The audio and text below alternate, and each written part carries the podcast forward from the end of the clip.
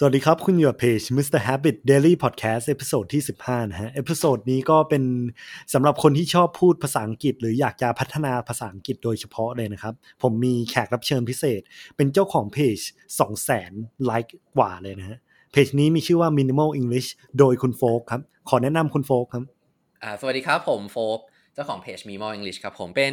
เพจสอนภาษาอังกฤษที่เน้นในเรื่องของการที่ทำให้คนไทยเนี่ยกล้าสื่อสารภาษาอังกฤษแล้วก็สามารถใช้ภาษาอังกฤษได้นะครับใช้ได้เฉยๆนะแต่ไม่ได้พูดถึงว่าใช้เก่งก็คือเน้นในเรื่องของการที่ทำให้เขาเนี่ยกล้าพูดมากกว่าครับผมอันนี้ถ้าย้อนกลับไปตอนที่สร้างเพจตอนครั้งแรกเนี่ยอยากถามว่าทำไมถึงเริ่มสร้างเพจนี้อะฮะคือตอนแรกผมเนี่ยก็คือเป็น English tutor เป็นแบบก็คือ tutor สอนภาษาอังกฤษทั่วไปนั่นแหละแล้วก็รู้สึกว่าพอสอนเสร็จแล้วเนี่ยนักเรียนเนี่ยก็ได้ผลตอบรับที่ดีก็คือได้มหาลัยตามที่หวังได้เก่งขึ้นตามที่ตัวเองเนี่ยต้องการก็ตอนนั้นก็เลยรู้สึกว่าเราทำอย่างเงี้ยมันดีแล้วแต่ว่าเนื่องด้วยการสอนแบบทั่วๆไปอ่ะมันสอนแบบต้องใช้ห้องอะครับต้องใช้แบบสเปซที่เป็นฟิสิคอลสเปซซึ่งมันไม่สามารถสร้าง impact ในวงกว้างมันไม่สามารถสร้างแบบทำให้คนเก่งภาษาอังกฤษในวงกว้างได้แล้วเราช่วงนั้นเป็นช่วงเวลาที่เรื่องของเพจเนี่ย Facebook Page มันเริ่มมีบทบาทในโลกของสื่อมากขึ้นครับก็เลยมองว่าเราลองเปิดเพจสอนภาษาอังกฤษดีหรือเปล่านะก็ลองดูกับคอนเทนต์ที่แมสที่สุดสำหรับคนไทยสำหรับคนที่ใช้ภาษาอังกฤษโดยทั่วกันก็คือเรื่องของ12 tense นะครับก็คือเรื่องของการใช้ tense เนี่ยเรื่องของการใช้ยังไงให้มันถูกต้องก็คือสรุป tense ออกมาก็คือทำเป็น photo album ซึ่งตอนนั้นเนี่ยกราฟิกที่ผมใช้คือแม่งโคตรห่วยแตกก็คือแม่งเป็น PhotoScape คือแม่งโบราณมากเคยใช้ไหมครับ PhotoScape อันนี้คือไม่แน่ใจฮะของส่วนตัวนี้ผมใช้ PowerPoint ครับนี่ผมจริงๆแล้วPowerPoint คือร่าง2ของผมเว้ยแต่ว่าร่างแรกของผมคือ PhotoScape ซึ่งแบบ PhotoScape อ่ะแม่งคืออะไรที่เป็นแบบไม่ต่างจาก Paint เท่าไหร่อ่ะไม่ต่างมากเว้ยแต่ว่าตอนนั้นก็ทำไปแล้วโอ้โหทำแบบสะบั้นหันแหละทำคืนแรกแล้วก็ปล่อยเลยประมาณ 4 ทุ่มแล้วคือแบบ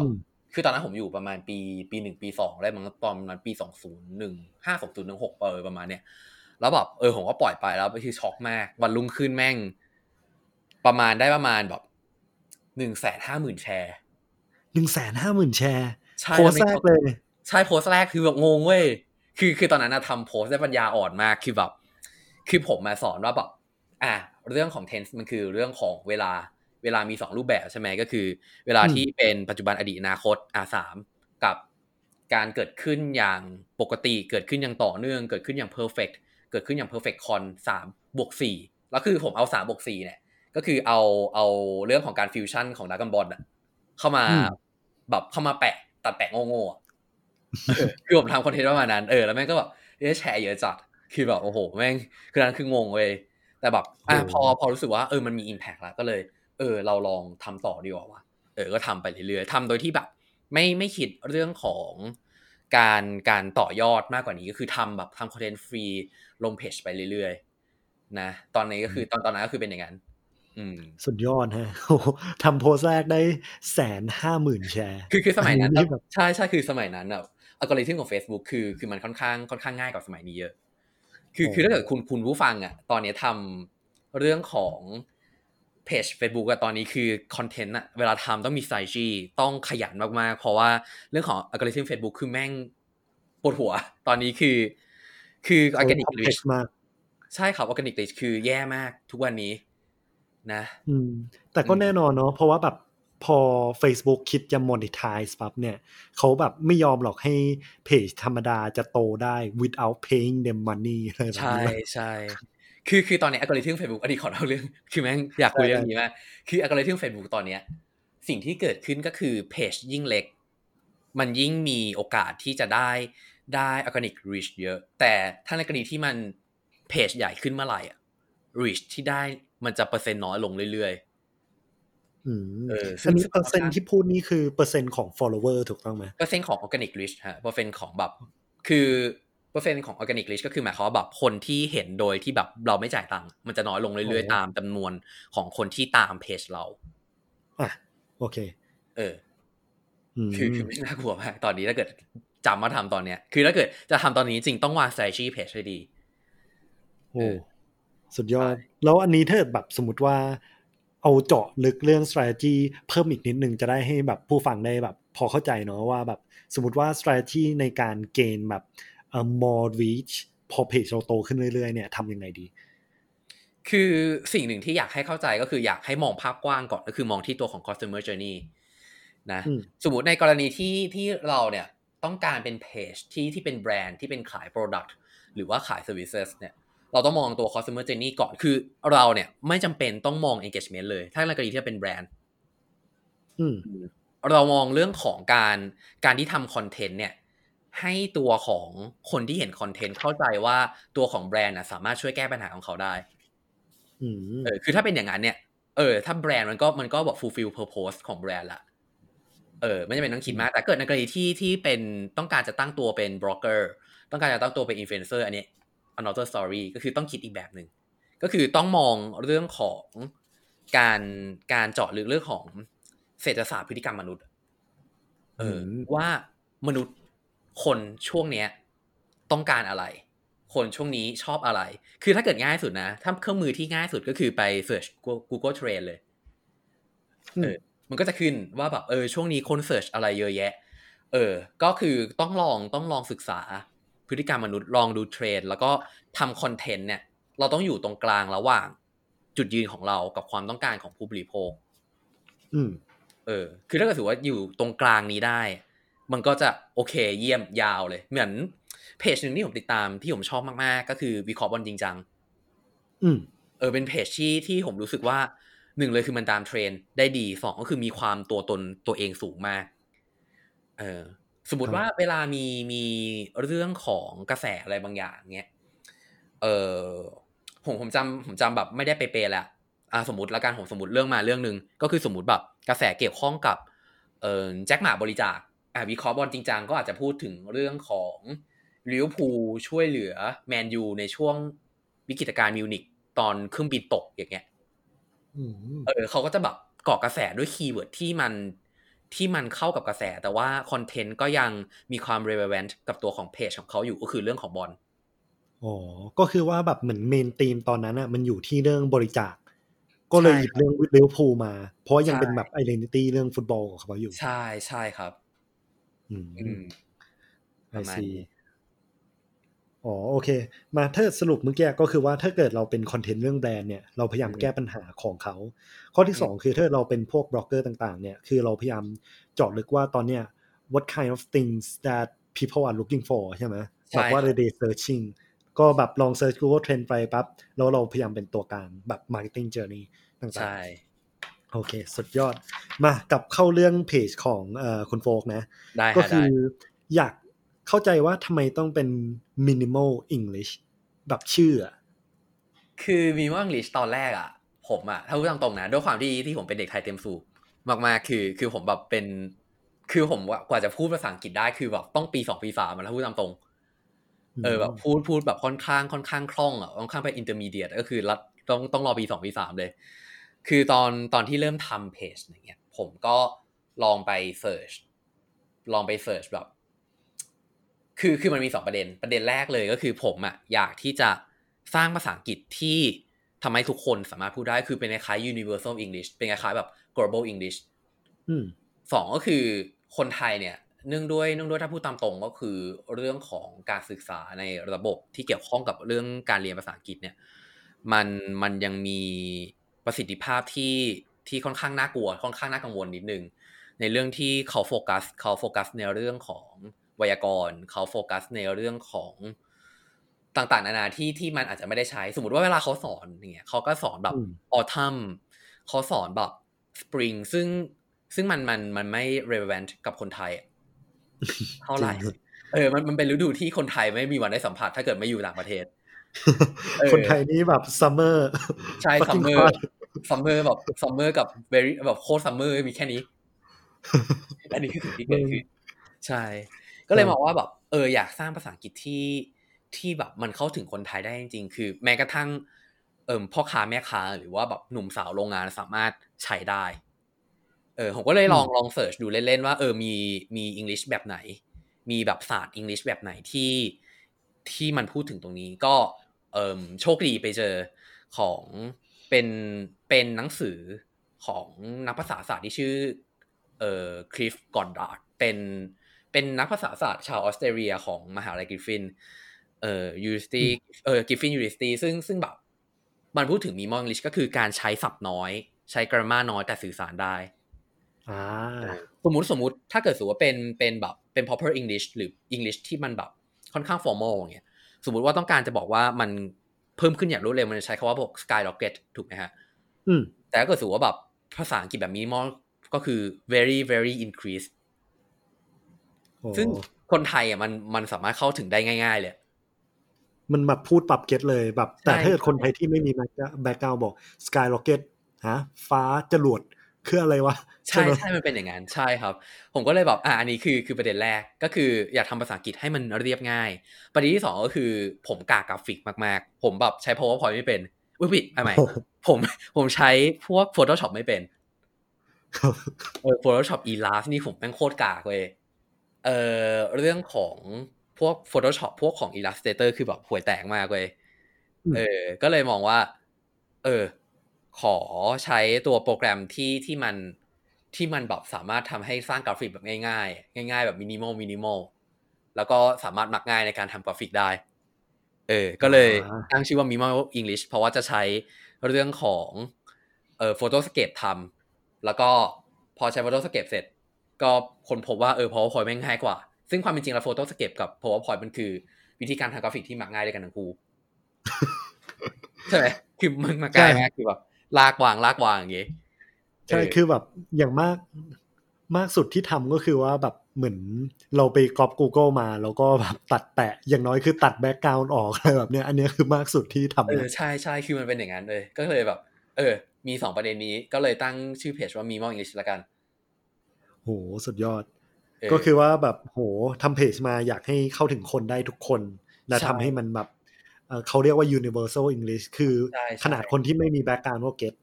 ใช่โหคอนเซ็ปต์เป็นอย่างนั้นเคลียร์มากแล้วแบบเนี้ยเคยคิดไหมว่าเพจมันโตมาขนาดนี้ได้ถึงแม้แบบfirst experience กับ Facebook คือมันบูมมากใช่ไหมแล้วตอนเนี้ยคือมาถึงจนยอดไลค์ประมาณ 200,000 แล้วแล้วมีหนังสือของตัวเองด้วยอ่ะคือเราเคยแบบ imagine ไหมว่าแบบเฮ้ยเรามาอยู่จุดนี้ได้ไงวะคือถ้าพูดตามตรงรู้สึกว่าอันนี้คือยังเป็นจุดเริ่มต้นด้วยซ้ำส่วนตัวคือตอนนี้รู้สึกว่าตัวเองยังเป็นจุดเริ่มต้นด้วยซ้ำเพราะจริงๆแล้ว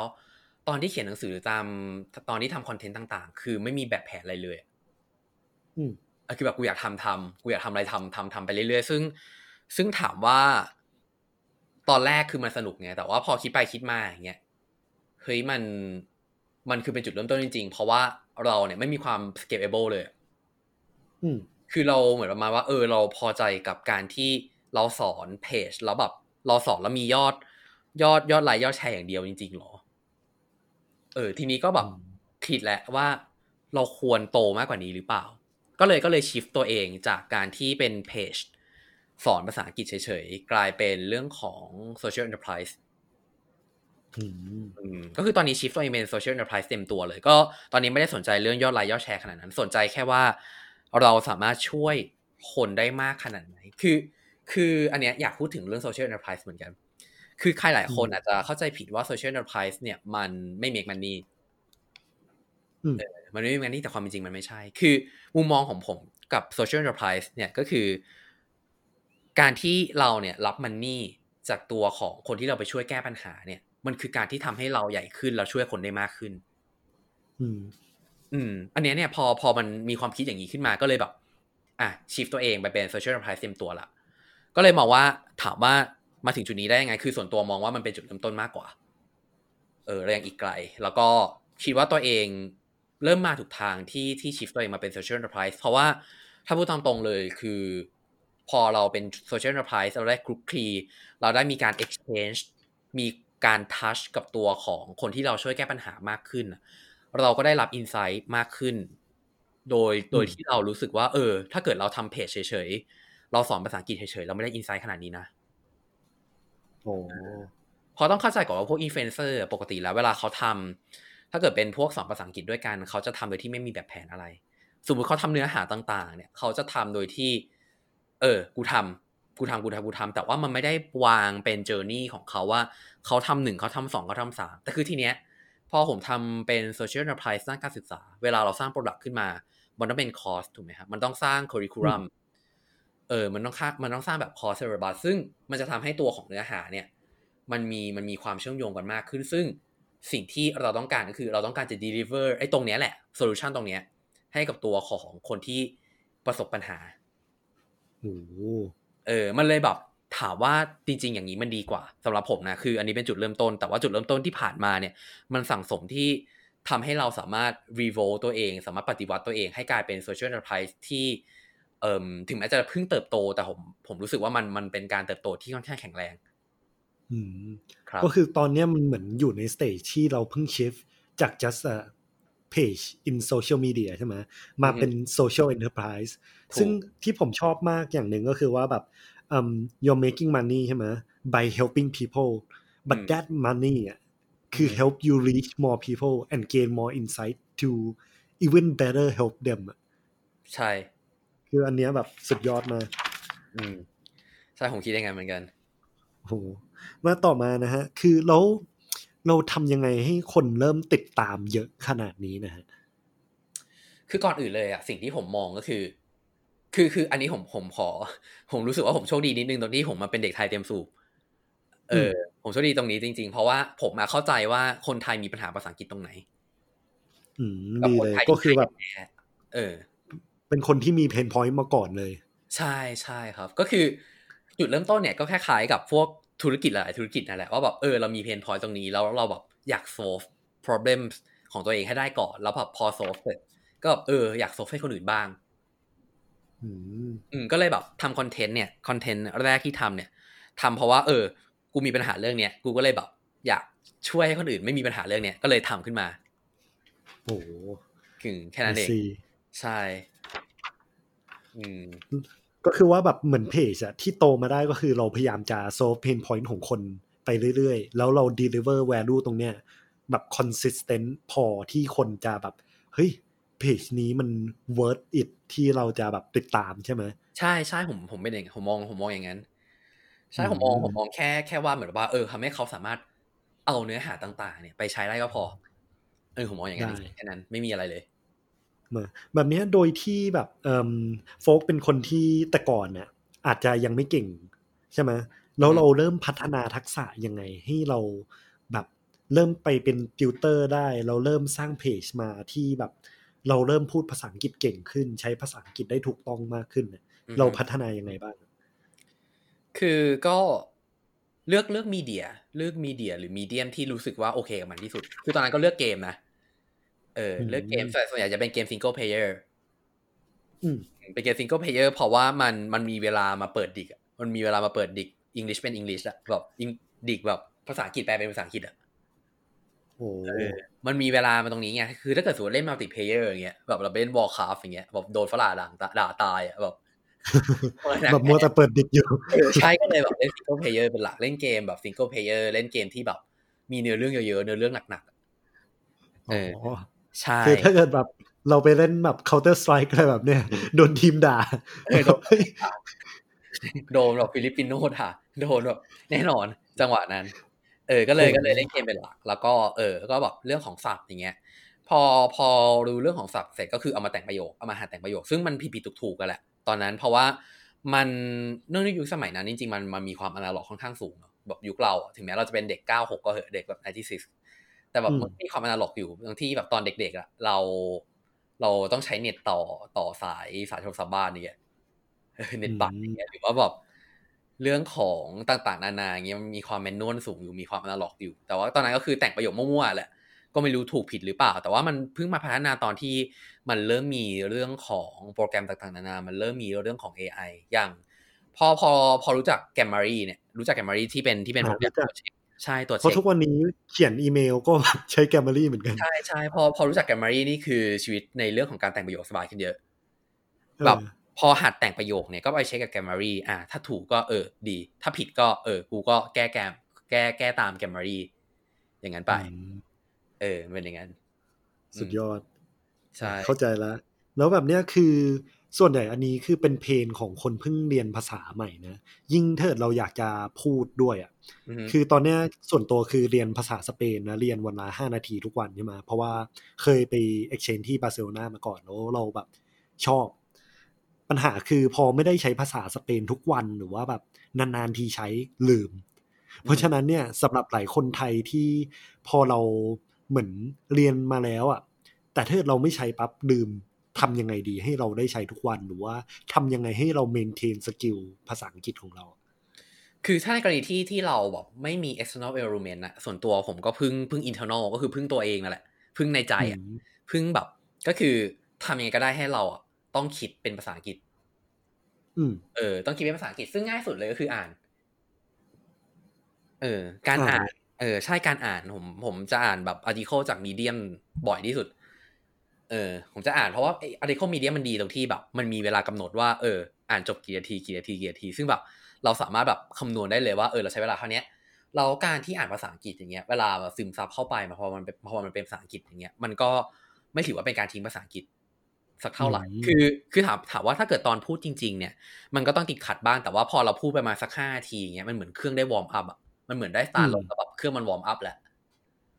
แล้วจากนั้นเราจะพูดได้ยาวเลยเว้ยอย่างนั้นมันเป็นอย่างนั้นคือถ้าเกิดคนพูดภาษาอังกฤษได้แล้วแบบลืมก็อย่างน้อยขอแค่อ่านก็พอแล้วพอเวลาพูดจริงอย่างเงี้ยในการที่เราฝึกคิดภาษาอังกฤษด้วยการอ่านพอมาถึงจุดหนึ่งมันก็จะแบบพอพูดเสร็จมันก็เหมือนค่อยๆติดเครื่องค่อยๆติดแล้วก็พูดได้ยาวมันก็กลับมาเหมือนเดิมก็แบบคัดสนิมนิดหน่อยให้แบบล้อมันไปได้นะมันเหมือนรถอะไรโอเคมาต่อมาปั๊บใช่ไหมคือด้วยเพจตอนนี้คือเมนชั่นนะว่าเพจได้ turn to full social enterprise แล้ววิชั่นตอนนี้คืออะไรของเพจ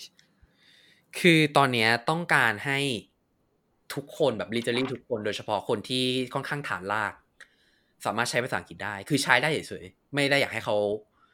คือขั้นต้นอ่ะคือเขาไม่สามารถเก่งได้อยู่แล้วเนื่องด้วยทุนทรัพย์ของเขาเนื่องด้วย resources เนื่องด้วยทรัพยากรที่เขามีแต่ขอแค่ทำให้เขาใช้ได้ก็พอเพราะอย่างจริงๆแล้วผมก็ลอง research primary research ด้วยตัวของตัวเองจากการที่เดินรอบเมืองกรุงเทพอย่างเงี้ยผมก็ค้นพบว่าความจริงๆแล้วเนี่ยถ้าเกิดสมมุติมองในเมืองกรุงเทพตำรวจ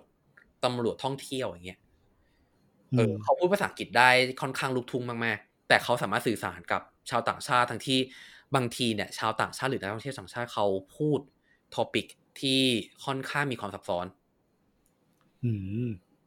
แต่เรื่องของ tense เรื่องของการ grammar แบบก็ค่อนข้างผิดกระจุยกระจายแต่สื่อสารได้เพราะว่าเขามีโครงเรื่องของโครงสร้างประโยคซึ่งจริงๆอันเนี้ยเป็นสิ่งที่ผมอยากสอนให้กับทุกคนก็คืออย่างน้อยเนี่ยเราสามารถ communicate เขาได้ถึงแม้ grammar อาจจะผิดแต่แบบมันก็ if I get the message through มันก็น่าแบบอย่างน้อยแปลว่าเราสื่อสารกับเขาได้ละใช่ซึ่งผมต้องการมอบตรงเนี้ย contribute ตรงเนี้ยให้กับตัวของคนฐานล่างในประเทศไทยเพราะว่าถ้าพูดตามตรงคือประสบการณ์ที่ผมเจอมาหลังจากที่อยู่ใน Education Technology Industry ประมาณแบบ 3, 4, 5 ปีก็เห็นเลยว่ามันมีแกปที่ค่อนข้างหนักมากๆสำหรับเรื่องการศึกษาคือคนฐานล่างเนี่ยเขาไม่สามารถจ่ายเงินในคอร์สราคาแบบหลักพันหลักหมื่นได้เลยคือเ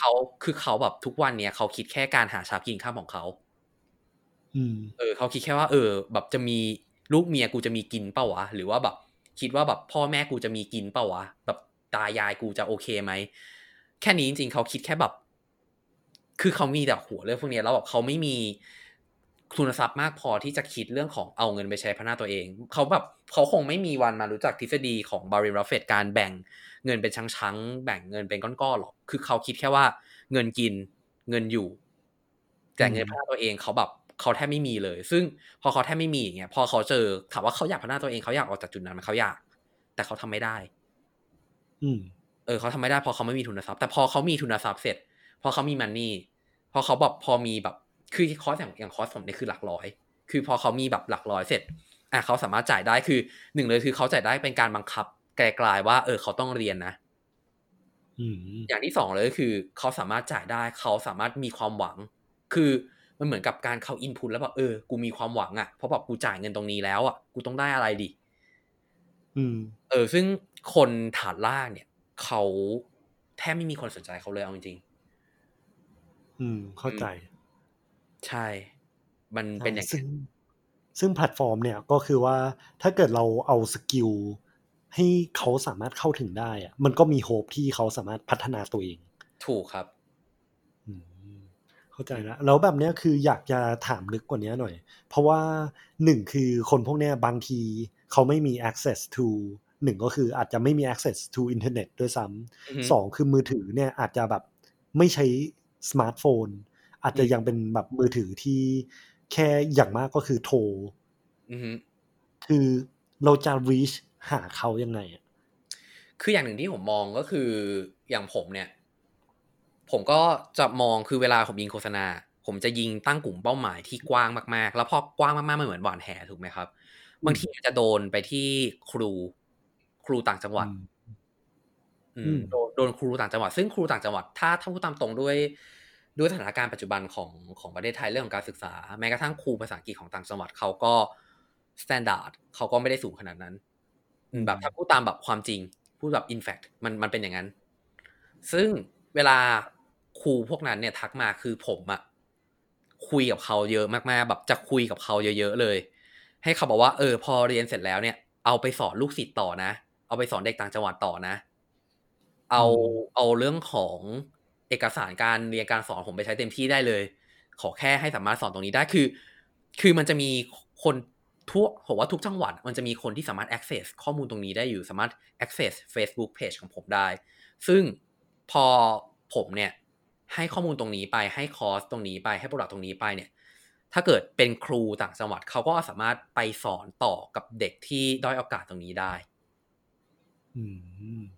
เข้าใจนะคือแบบอย่างน้อยถ้าเกิดเรา reach คนหนึ่งใน community อ่ะแล้วเขาไปแชร์ให้ community ของเขาอ่ะเราก็มี hope ว่าแบบ at least I can get them to spread the words แล้วก็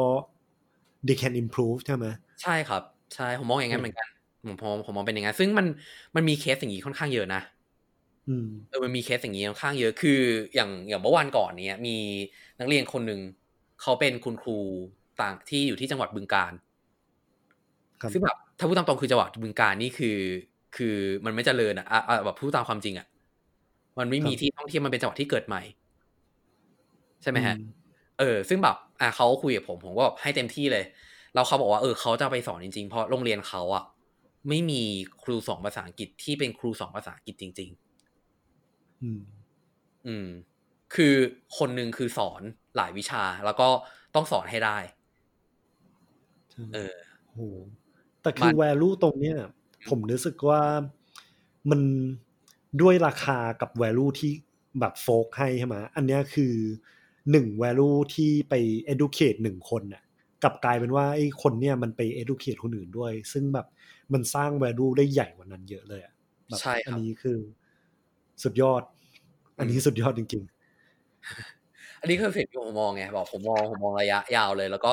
ส่วนตัวคือผมมองว่าผมจะอยู่กับ education ไปตลอดชีวิตละผมไม่มาอินดัสทรีไหนไปแน่ๆแล้วแบบนี้คือถ้าเกิด let's say ว่าพอในอีก10ปีคนไทยเริ่มแบบพูดภาษาอังกฤษได้เก่งขึ้นแล้วคือเราอยากจะแบบ expand ไปในด้านอื่นมั้ยเพราะว่า education เนี่ยมันค่อนข้างแบบกว้างเนาะเราสามารถที่จะพัฒนาได้เกือบทุกอย่างเลยอยากมีฟิลไหนที่โฟกสนใจมั้ยคือผมมันมี2ทางคือทางแรกเลยก็คือขยายเป็นภาษาที่3อย่างภาษาจีนกับคนไทยกับอีกแบบนึงก็คือขยายไปเพื่อนบ้านเป็นเพื่อนบ้านอาเซียนที่เป็น developing countryเพราะว่า developing country คือประเทศเขาแบบปัญหาเยอะจริงๆคือผมอะตอนที่ผมไปเรียนแลกเปลี่ยนในเรื่องของsocial entrepreneurship ที่ Brown University เป็นทุนของสถานทูตอเมริกาเนี่ยผมก็แบบได้รู้จักกับเพื่อนคนนึงที่เขาเนี่ยก็เจอปัญหาเรื่องของคนพูดภาษาอังกฤษไม่ได้เหมือนกันในประเทศเขาซึ่งบางคนที่เขาพูดคุยกับผมเนี่ยคือเขาบอกว่าเนี่ยคนในประเทศเขาบางคนเก่งมากๆคือ hard skill soft skill ดีมากแต่เขาติดเรื่องภาษา คือผมมองว่าใน ASEAN countries มันก็เป็นอีกจุดหนึ่งที่เราสามารถช่วยเขาได้เหมือนกันคือมันก็มี2มีการสเกลของผมมีแค่2อย่างนี้จริงๆเพราะคือเรื่องของภาษามันเป็นเรื่องที่มันเป็นถ้าเกิดมันพูดได้ barrier ทุกอย่างมันจะถูกลดทอนไปเยอะมากๆคือมี2อย่างที่ผมจะคิดว่าจะสเกลไปในอนาคตหากรู้สึกว่าMinimal English มันโตพอละเข้าใจแล้วโอเคถ้าบอกว่าตอนนี้สิ่งที่พอได้จากตรงเนี้ยนะมันไม่ใช่สเกลแค่แบบ as Thailand แบบ as a Thai country ใช่ไหมต่อมาเนี่ยคือเราอยากจะ expand ไปทางแบบอาเซียนละเพื่อที่จะแบบให้สกิลกับคนพวกเนี่ยใช่ครับใช่ผมมองโอเคคือถ้าเกิดตอนเนี้ยเอพิโซดตอนนี้ก็ประมาณ30นาทีแล้วเนาะอยากจะพูดสรุปสิ่งที่ได้ก่อนก็คือเริ่มแรกอ่ะโฟกเริ่มจากการเป็นติวเตอร์แล้วก็พอแบบรู้สึกว่าเราอยากจะ reach out to คนอื่นมากขึ้นก็เลยเริ่มสร้างเพจมาสร้างเพจปั๊บได้ไปละ150,000 แชร์โดย YouTube algorithm ตอนนั้นแต่ถึงแม้เป็นตอนนั้นว่าตามเนี่ยมันค่อนข้างแบบsuccessful มากเลยนะสำหรับแบบเหมือน first appearance ของ page ต่อมาปั๊บคือเราอยากจะสร้าง page ใช่ไหมซึ่งเข้าถึงคนได้ง่ายมากแล้วก็คือใช้ธีมว่า minimal english tie in เรื่องแบบสกิลในการ editing นิดหน่อย เช่นว่าใช้โปรแกรม PowerPoint กับ Sketch PhotoScape มันก็เลยแบบทำให้มันเข้าถึงคนได้ง่ายมากแล้วอย่างน้อยคือ at least เขาพูดเป็นเขาสื่อสารได้แล้วจาก page เนี่ยเริ่มต้นเป็นแค่เพจ Facebook ใช่ไหมตอนนี้ย้อนไปที่ Social Enterprise แล้วซึ่งสิ่งที่เห็นก็คือว่าเราอยากจะสร้าง value ให้คนสามารถที่จะพัฒนาได้แล้วถ้าเกิดเขาจ่ายเราเนี่ยเงินตรงเนี้ยเราพยายามจะเอาไป reach out ทุกคนอื่นมากขึ้นด้วยแล้วก็การที่เราอยากจะ maintain หรือพัฒนาทักษะเนี่ยการที่เริ่มพัฒนาทักษะก็คือแบบเหมือนตอนแรกเริ่มจากเกมด้วยซ้ำซึ่งมันเห็นไหมว่ามันเป็นอะไรที่ใครๆก็เริ่มได้เลยแบบโดยที่มันเป็นกิจกรรมที่เด็กๆหลายคนก็ทำอยู่แล้วแบบเรายิ่งอันเนี้ยที่โฟกพูดถึงก็แบบซิงเกิลเพลเยอร์ด้วยนะจะได้ไม่โดนคนอื่นด่าหรือว่าฟิลิปปิโนด่าเนาะโอเคแล้วต่อมาก็คือการที่เมนเทนให้ใช้ทุกวันเนี่ยก็คือว่าถ้าเกิดไอ้สภาพแวดล้อมไม่อำนวยเราเริ่มจากตัวเองก็คือเราอาจจะเริ่มที่การอ่านหนังสืออ่าน Medium Record เวลาตัวเองทำให้มัน consistent ทุกวันใช่ค่ะโอ้โหแล้วอันนี้โฟกยังอุตส่าห์พูดถึงเรื่องไอ้ strategy ของ Facebook ด้วยนะว่าถ้าเกิดเราเป็นแบรนด์เราพยายามจะ solve ปัญหาให้คน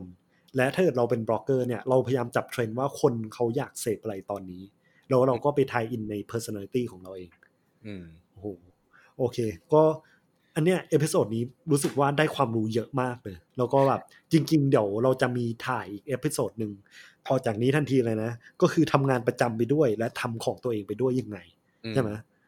โอเคเดี๋ยวรอติดตาม Mr. Habit Daily Podcast เอพิโซดที่15นะครับแล้วก็โฟกอยากให้ช่วยบอกหน่อยว่าติดตามโฟกได้ที่ไหนบ้างก็สามารถติดตามผมได้ที่เพจ Minimal English ครับเป็นเพจ Facebook ที่มียอดไลค์ก็อย่างที่เห็นก็คือประมาณ 200,000 แต่ว่าก็อยากให้ติดตามกันดูเนาะสำหรับคนที่ไม่เก่งภาษาอังกฤษมากเพราะว่าผมจะมีเรื่องของเทคนิคการฝึกภาษาแบบฟรีแบบทั่วๆไปไม่จำเป็นต้องซื้อโปรดักต์ผมก็ได้แต่อยากให้ติดตามเพราะว่าอยากให้พัฒนาภาษาอังกฤษจริงๆสำหรับคนที่มีพื้นฐานที่ค่อนข้างน้อยนะครับครับแล้วก็ใครที่เห็นว่าสื่อของโฟกเนี่ย